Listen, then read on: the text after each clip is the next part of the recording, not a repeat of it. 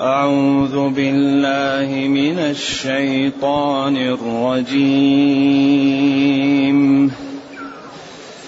وعلى الله قصد السبيل ومنها جائر. ولو شاء لهداكم أجمعين. هو الذي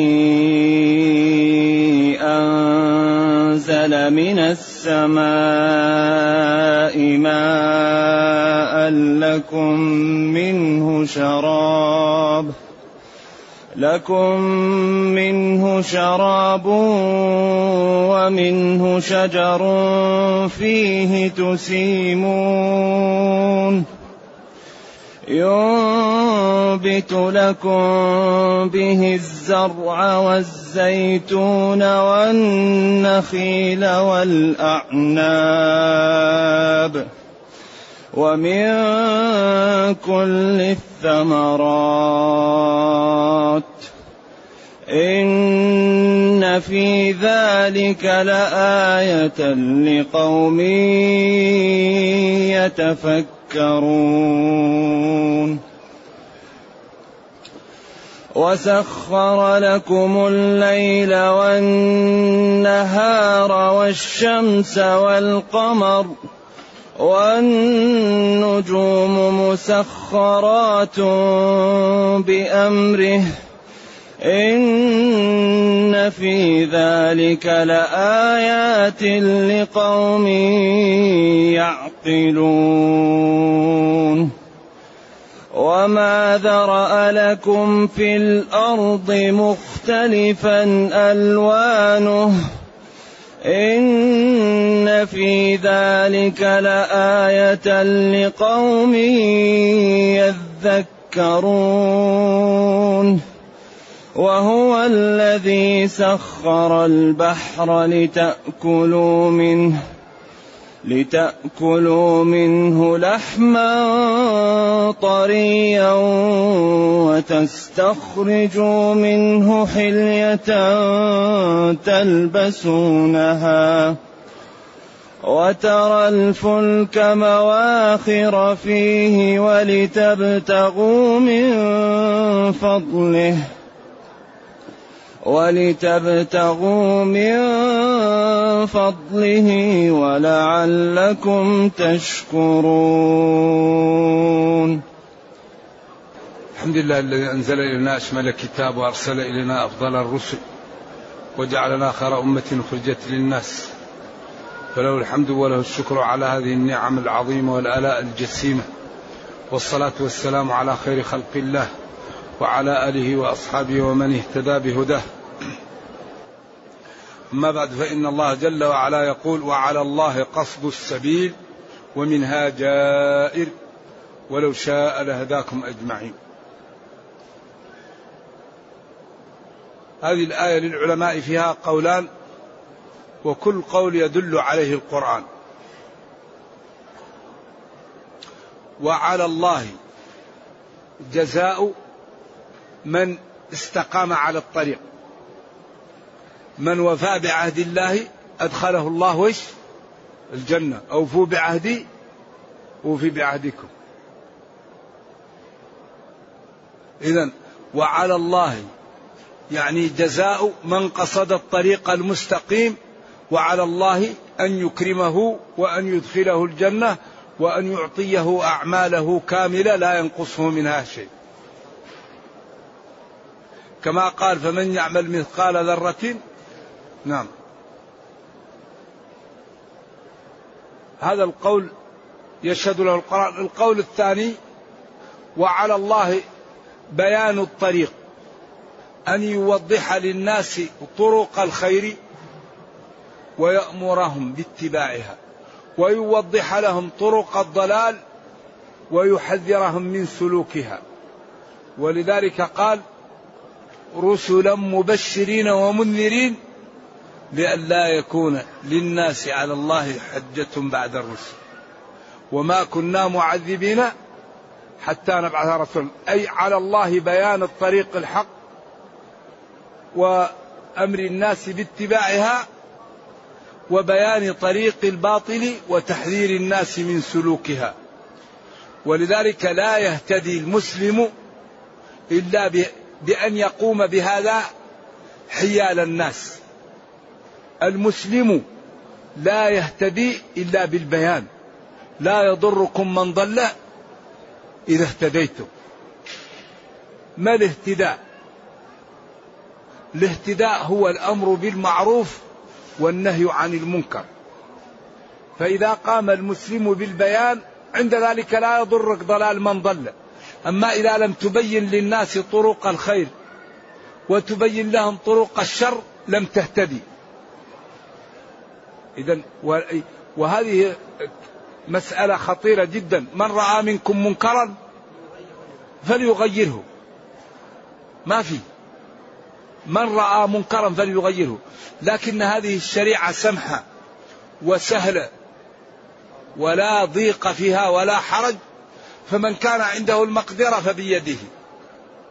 فمن كان دون ذلك فبلسانه. ومن كان دون ذلك فبقلبه. أما الذي ليس بقلبه ولكن من رضي وتابع هذا مشكل.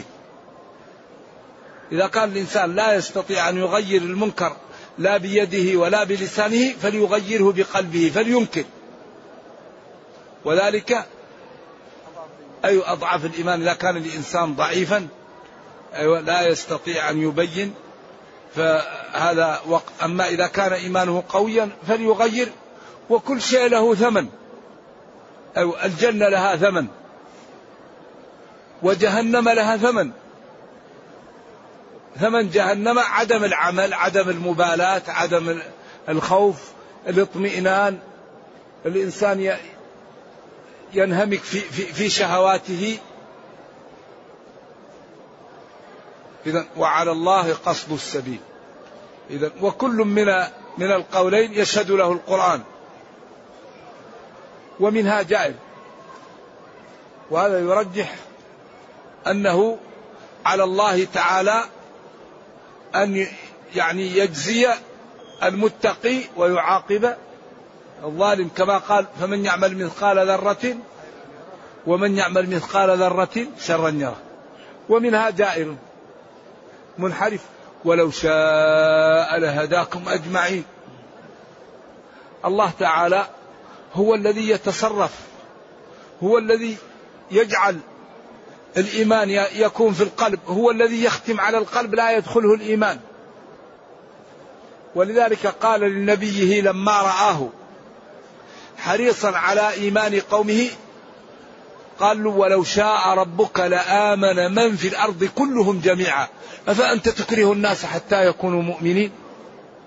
لا تملكه. أنت بين. إن عليك إلا البلاغ. أما إدخال المعلومة في القلب هذا من خصائصي أن تبين للناس. ووضح لها أما الثاني لا تملكه. ولذا نرجو الله السلام والعافية. كم من إنسان تجده صاحب عقل وصاحب ذكاء وصاحب ظرف ولكن عياذا بالله محجوب عن محجوب عن الإيمان محجوب عن الخير. تقول له تعال صلي يقول لك بعدين. ما عنده استعداد ليصلي وإذا جلست معه فإذا عنده لباقة وعنده ظرف لكن الله ختم عليه. ذلك هذا الإيمان شيء يعطيها الله لبعض خلقه. لما خلقهم ختم. هذا شقي هذا سعيد. ذلك هذا الذي يخيف وهو الذي يجعل المسلم يحذر ويسأل الله ويبتعد عن موارد العطب. لا يتهور لا يسخر من المسلمين لا يسخر من الدين. لا يستهزئ بالرسل ولا بالأنبياء. لأن هذا في غاية الخطورة. الذي يسخر من الدين قد يختم له بالشقاوة. كما قال إنه كان فريق من عبادي يقولون ربنا آمنا فاغفر لنا وارحمنا وأنت خير الراحمين فاتخذتموهم سخريا. المطوع جاء. فين رايح المطوع جاي من الصلاة. يسخر منه. مسكين يقول له مثل التيس يسخر. الذي يسخر من الدين يمنع نفسه من الموت. الذي يسخر من الدين وأهل الدين إذا وضع في الحفرة وبعدين طبقت عليه ورجع المال والأهل يعرف قيمة الاستقامة في ذلك الوقت. يعرف خطورة السخرية من الدين. الذي يريد أن لا يستقيم يقول أنا لا أموت. أنا ضد الموت. ما دام الله قال كل نفس ذائقة الموت ينبغي الإنسان أن يستعد قبل أن يفوت عليه الأوان. والذي يريد أن يسخر مني أني عبد لله فليسخر. من أوجدني؟ من خلقني؟ من رزقني؟ من دفع عني؟ الله. إذا ما قال لي نفعله وما نهاني عنه أتركه. والذي يحزن أن يكون المسلم يتجمل ب... ب... يتجمل بالفسوق يتجمل بأخلاق الكفار. هذا عيب والله. أن يكون المسلم يتجمل بأخلاق الكفار. لا يعزك إلا الله. لا يغنيك إلا الله. لا يدفع عنك إلا الله. ومن التمس رضا الله بسخط الناس رضي الله عنه وأرضى عنه الناس. ومن التمس رضا الناس بسخط الله سخط الله عليه وأسخط عليه الناس. ذلك العبد ينضوي تحت محاب الله ومرضاته وما أراده يعطيه له ربه. اذا وعلى الله قصد السبيل ومنها جائر سواء قلنا من اتقى الله دخل الجنة ومن عصاه دخل جهنم أو على الله أن يبين لخلقه طريق النجاة فلا يهلك إلا من تعمد الهلاك لأن هو جل وعلا لا يعذب الناس إلا بعد أن يرسلها الرسل ويبين لها. الله أخبر في القرآن أنه لا يدخل احدا النار إلا بعد أن يقيم عليه الحجه. ألم يأتكم نذير؟ قالوا بلى. قد جاءنا نذير فكذبنا. جاءنا نذير فكذبنا. ألم يأتكم نذير؟ قالوا بلى قد جاءنا نذير. هنا محل إضمار أظهر لخطورة الموقف. لأنه ألم يأتكم نذير؟ قالوا بلى جاءنا. لكن لا قالوا بلى قد جاءنا نذير فكذبنا. إذا فلنبادر. إذا فلنبادر قبل أن يفوت الأوان. فلنبادر بالتوبة فلنبادر بالطاعة فلنبادر بالأعمال الصالحة وما أردناه أعطاه لنا ربنا.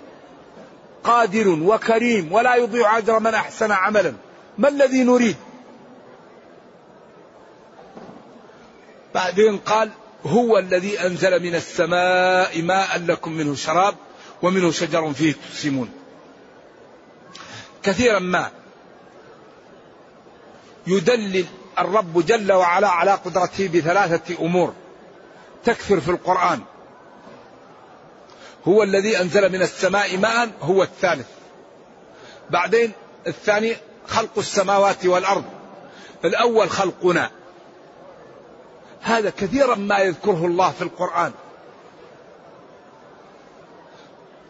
خلق السماوات والأرض. بعدين قال إيش؟ خلق الإنسان من نطفة. بعدين قال وأنزل من السماء ماء. هنا إيش الآية؟ هو الذي أنزل من السماء ماء. هذه الأمور الثلاثة يكثر في القرآن الاستدلال بها على أن الذي يوجد هذه الأمور هو الذي يعبد. خلقنا نحن. وخلق السماء والأرض وأنزل المطر من السماء. فأخرج به من من الأرض النبات. فهذه الثلاثة يكثر الاستدلال بها في القرآن على أن الله وحده هو الذي يستحق العبادة. لذلك قال أتى أمر الله فلا تستعجلوه سبحانه وتعالى عما يشركون خلق السماوات والأرض بالحق. بعدين قال خلق الإنسان من نطفة. بعدين هنا قال هنا هو الذي أنزل من السماء ماء لكم منه شراب ومنه شجر فيه تسمون ينبت لكم به الزرع.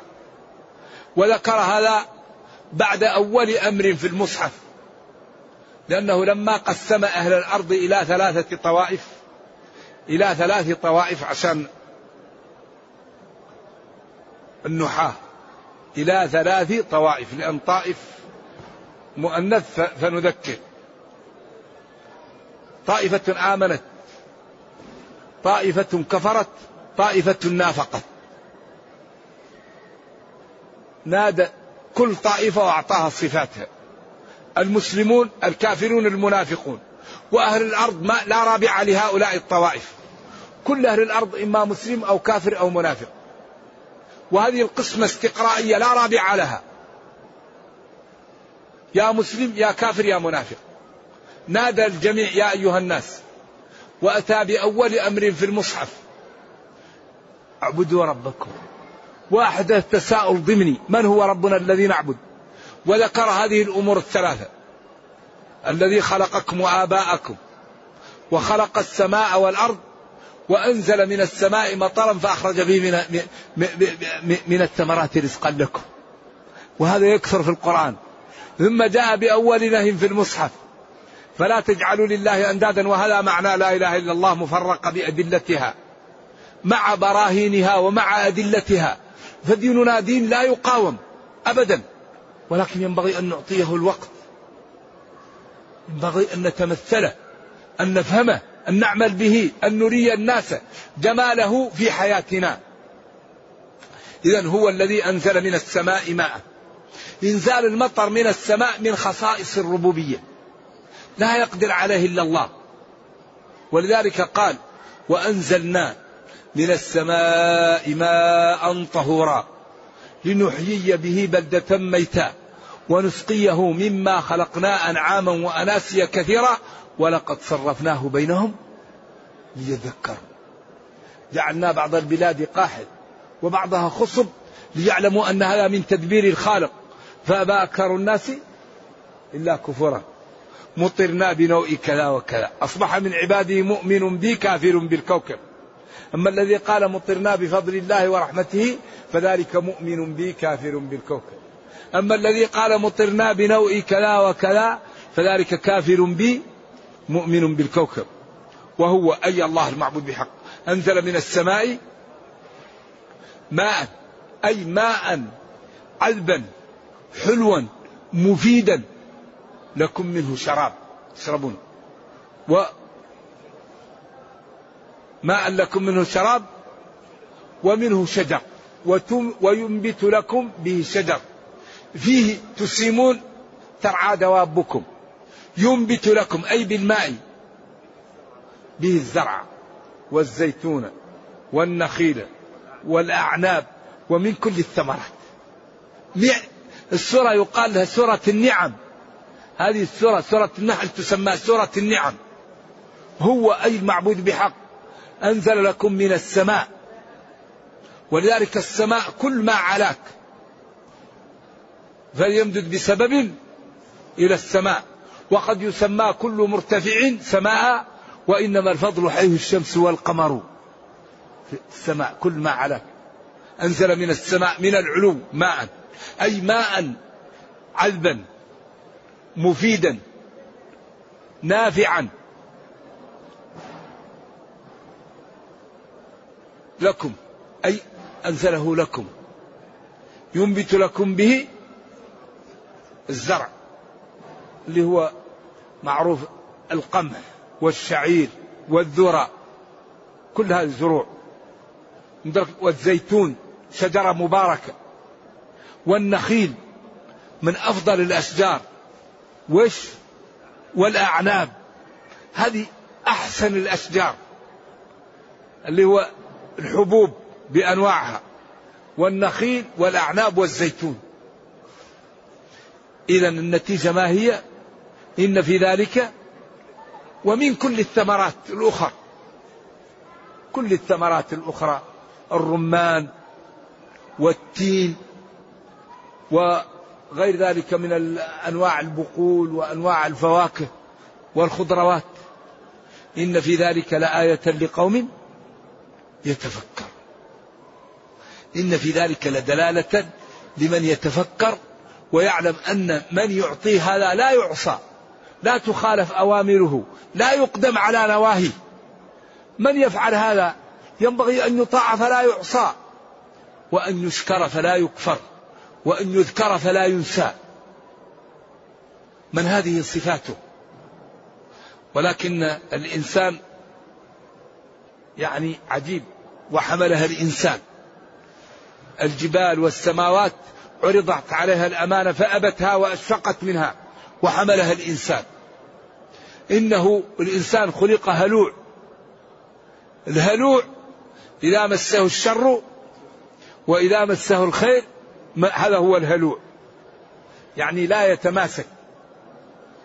ولذا ينبغي أن نشكر ربنا ليثبت علينا النعم ويزيدنا فيها لأنه قال لئن شكرتم لأزيدنكم.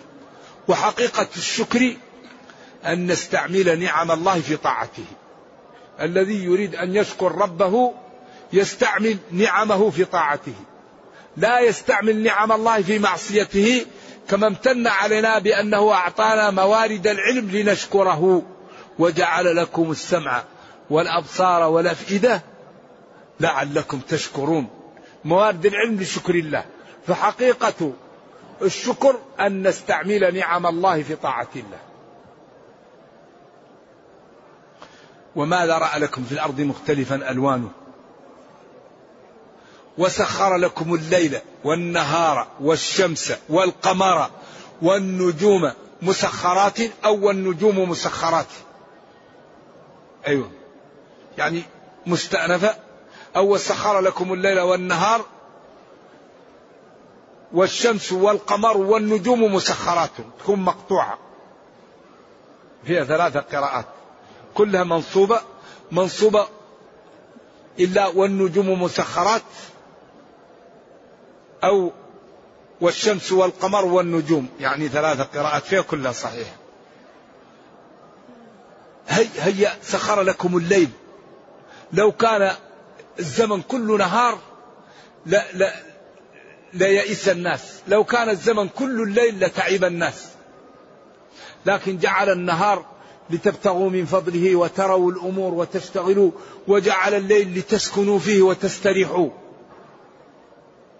والشمس تضيء لكم. والقمر هذا الجميل أيضا يضيء لكم.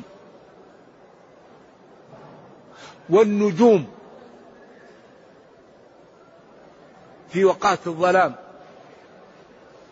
كل هذا مسخرات بأمر الله بقضائه وقدره وأمرها.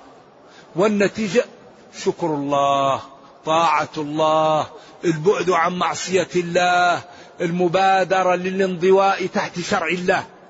من هذه حاله ما لا يفعل معه فليطاع.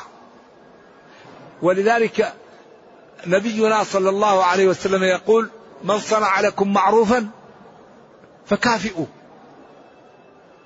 فكيف من أوجدك ودفع عنك وأعطاك كل نعم لما لا تكفره؟ وأخبر أنك إن أطعته وشكرته زادك. بعدين؟ إن في ذلك المذكور لآيات دلالات لقوم يعقلون.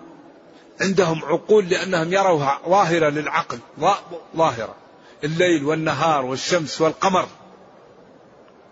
تسخير هذا دلالات واضحة على قدرة الله وعلى أنه هو الذي يستحق العبادة لمن يستعمل عقله فيعقل.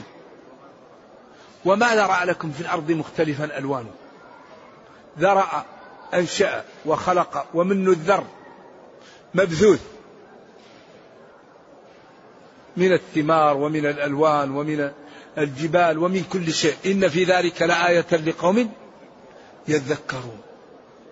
أن هذا من تدبير خالق ومن تدبير الصانع ولا يمكن أن يوجد نفسه.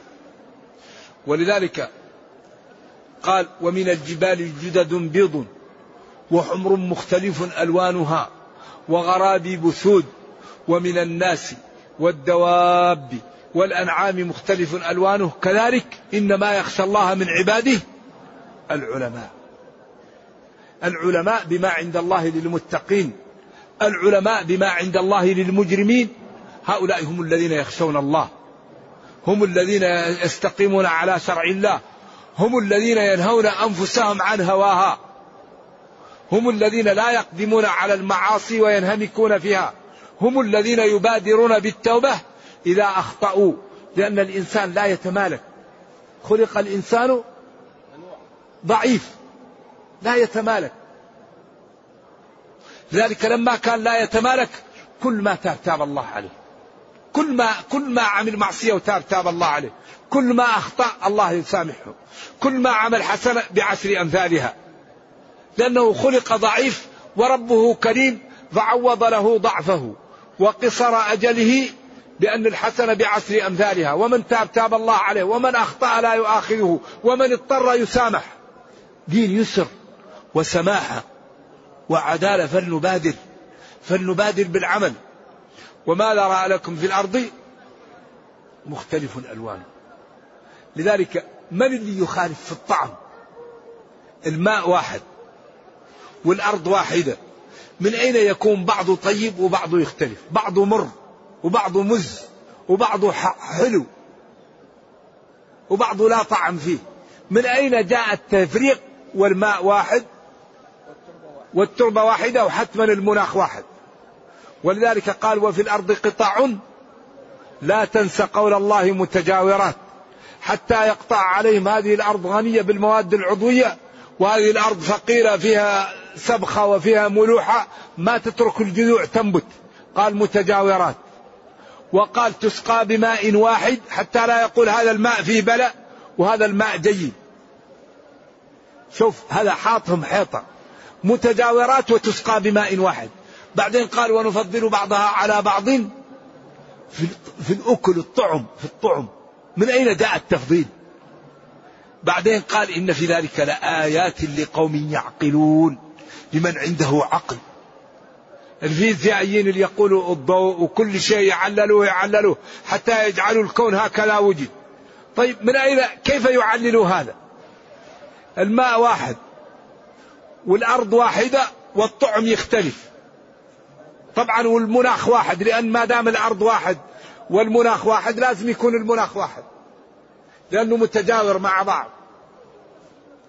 لأن كأن هذه ترد على على الملحدين. هذه الآية ترد على الإلحاد.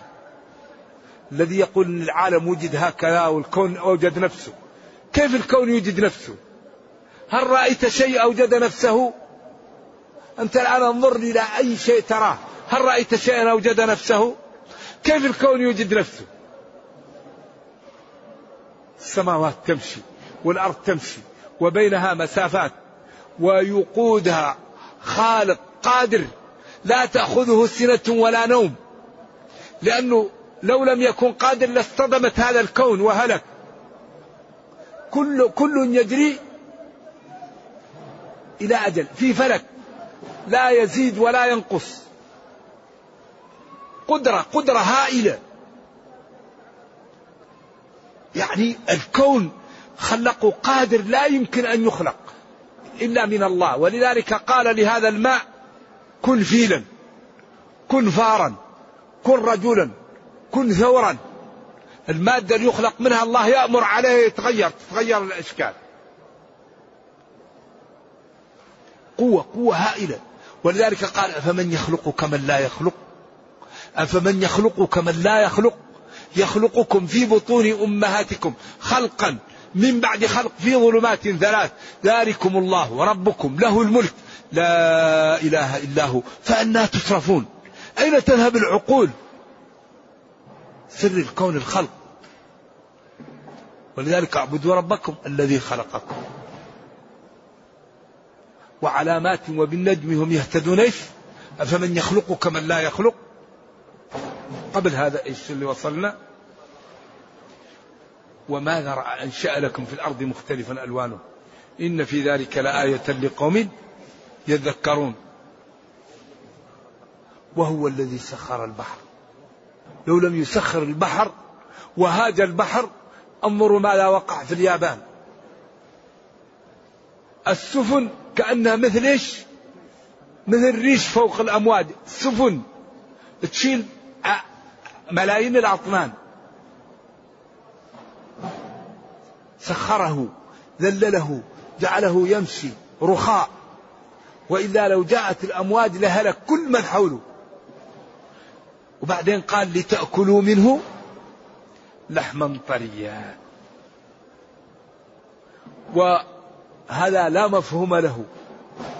قديد السمك يجوز لأن هذا هنا للامتنان فلا مفهوم له. فيجوز اللحم الطري والقديد وكل ما رمى البحر يجوز أكله. الحل إيش؟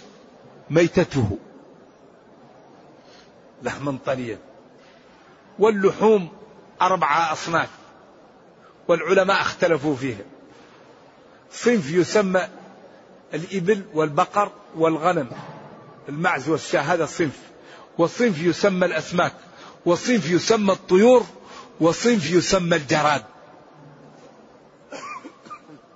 هذه الفائدة أنك يمكن تبيع شيء من هذا بأكثر من شيء إذا كان يدا بيد أما تبيع لحم آه، غنم معز بضأن لا لا بد من التساوي. إذا اختلفت الأجناس فبيعوا كيف شئتم إذا كان يدا بيد. أما بعض العلماء يقول لا الضأن جنس والمعز جنس والبقر جنس إيش؟ والإبل جنس. وبعضهم يقول لا هذه كلها لحم جنس. والسمك كله أجناس جنس واحد. والجراد جنس والطيور جنس. أن اللحوم أربع أقسام.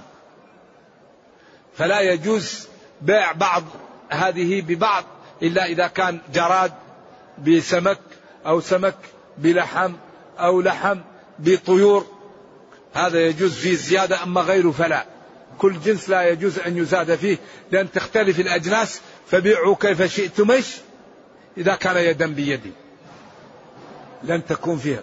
ومن العلماء من يقول كلها لحوم ولا ينبغي الزيادة فيها كما أنه لا يجوز أن يشتري الإنسان اللحم بدابة حية تؤكل من جنسه. مثلا يشتري لحم ببعير أو يشتري لحم بخروف لا ينبغي هذا. وإنما بيع الخروف واشتري بثمنه لحم لأن هذا يكون فيه مشكلة. قالوا إلا إذا طبخ اللحم وأصبح مطبوخا فيتغير يكون الأمر أسهل يخف عندهم على خلاف بين هذا. ولذلك مما ينبغي أن نتنبه له البيوع. ينبغي للمسلم إذا كان يبيع ويشتري أن يعلم البيع الحلال من البيع الحرام والمشبوه حتى يسلم له ماله ولا يكون متنجس. أما الإنسان الذي لا يبيع ولا يشتري يمكن لا يلزمه ذلك كثيرا. أما الذين يزاولون البيع والشراء حري بهم أن يتعلموا هذا الباب حتى يسلموا من من من الحرام. تأكل منه لحما طريا. ولذلك الحوت لا يحتاج إلى ذكاء.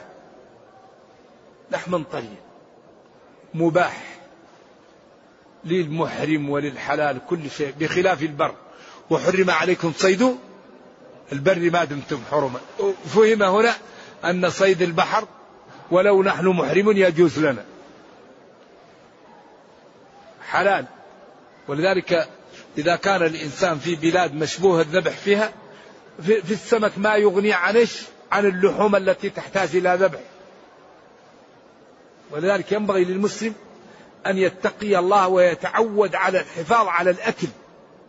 الأكل إذا كان حلال هذا يستنير القلب ويجعل الإنسان تستجب دعوته ويكون طاهر. أما الإنسان الذي لا يحافظ على أكله لا تستجب دعوته ويقسو قلبه. فتهون عليه الطاعة وتصعب عليه يسهل عليه المعاصي. ذلك قال لحما طريا وتستخرجوا منه حلية تلبسونها. الحلية اللي هي الجواهر. والغريب أن الجمهور قالوا أن الحلية لا تستخرج إلا من البحر المالح. وزل في هذا خلق لا يعلمه إلا الله ولم يتنبهوا لقوله تعالى وما يستوي البحران هذا عذب وفرات سائغ شرابه وهذا ملح أجاج ومن كل هذا التنوين عوض. أي ومن كل من الحلو وماء المالح. ومن ومن كل تأكلون لحما طريا وتستخرجون حلية. يقول بخصوص المالح. أين خصوص المالح؟ وهذا نص صحيح صريح. ولذلك الآن بعض الأنهار ثبت أن فيه هش فيه اللؤلؤ وموجود وثبت هذا. وإن كان هو في البحار أكثر لكن في الأنهار يوجد. أيوة. و وتستخرجوا منه حلية تلبسونها وترى الفلك مواخر فيه. تمخر تمشي. هذه تمشي وهذه تمشي والرياح في جهة واحدة لكن كيف تمشي هذا وهذا؟ هذا بقدرة الله. كلهم تمشي على جهة وهذا بالرياح قبل أن تأتي المكائن. أما الآن فالوضع تغير والنعم زادت وقال ويخلق ما لا تعلمون فوجدت البواخر معناها القطارات والطائرات وأنواع السيارات بأنواعها. وهذه الأمور لم تكن موجودة. ولذلك قال بعض العلماء هذا امتنان في معرض المركوبات. هذا يشير إلى هذه المركوبات الحديثة. وبعضهم قال ما لا تعلمون من النعم في الجنة وما لا تعلمون من النقم في النار. أعاذنا الله من النار. نعم. ولتبتغوا من فضله ولعلكم تشكرون. تبتغوا من فضله. يعني هيأ لكم هذه الأمور لتبتغوا من فضله. ولذلك المسلم لا بد أن يقوم بالأسباب. والمسلم القوي خير وأحب إلى الله من المؤمن الضعيف وفي كل الخير وعمر رجاء رأى رجلا جالس في المسجد وقت العمل فنهره. قالوا لم تجلس؟ قالوا ينفق عليه أخوه. قال أخوه خير منه. المسلم ينبغي أن يقوم بالأسباب ولا يبقى عاطل. وإذا كان ما عنده عمل يبدأ يقرأ يصلي يستغفر. ولذلك كان الفقهاء يقولوا من جلس وقت العمل في المسجد إيش؟ فقد ألحف في السؤال. لأن المسلم ينبغي أن تكون له مهنة يشتغل ما يبقى عاطل. وإذا كان ما عنده عمل يقرأ يتعلم. يحفظ القرآن يحفظ المتون يستغفر يصلي يذكر الله. لا يبقى المسلم عاطل أبدا. إما يشتغل لدينه أو لدنياه. يبحث عن عمل ولا يبقى المسلم عاطل. فإذا كان عنده ما يكفيه يحاول أن يتعلم لأن العلم طلب فيه الأجر. قال العلماء الذي يبيت يتعلم نوافل العلم أفضل من يبيت قائم الليل. لو تبيت تقرأ نوافل العلم. شيء لا ليس فرض عين وليس فرض كفاية. وإنما نوافل العلم الذي يدرسها هو أفضل من يبيت قائم الليل لأن هذه قضية منفعتها متعدية. لأن العلم منفعته متعدية. أما العبادة فمنفعتها قاصرة عليك. والعبادة المتعدية أفضل من العبادة القاصرة. ولذلك والرجال عبادتهم منافع الناس. الرجل عبادته أن ينفع الناس يوصل للضعاف الخير يوصل إلى المرضى العلاج يوصل إلى الرميلة حاجتها يوصل إلى اليتيم حاجته. هذه عبادة الرجال أن يوصلوا المنافع للناس. لأن هؤلاء الضعاف وهؤلاء إذا لم يقم الناس بهم من يقوم بهم؟ لذلك الذي يقوم بهذا هذه عبادة عظيمة ويفك إخوانه من أن تكون عليهم الإثم. لأن هذه فروض كفاية فإذا قام بها بعض يؤجر ويكون سد عن إخوانه الآثام. ذلك من أخطر ما تواجه الأمة تعطيل فروض الكفاية.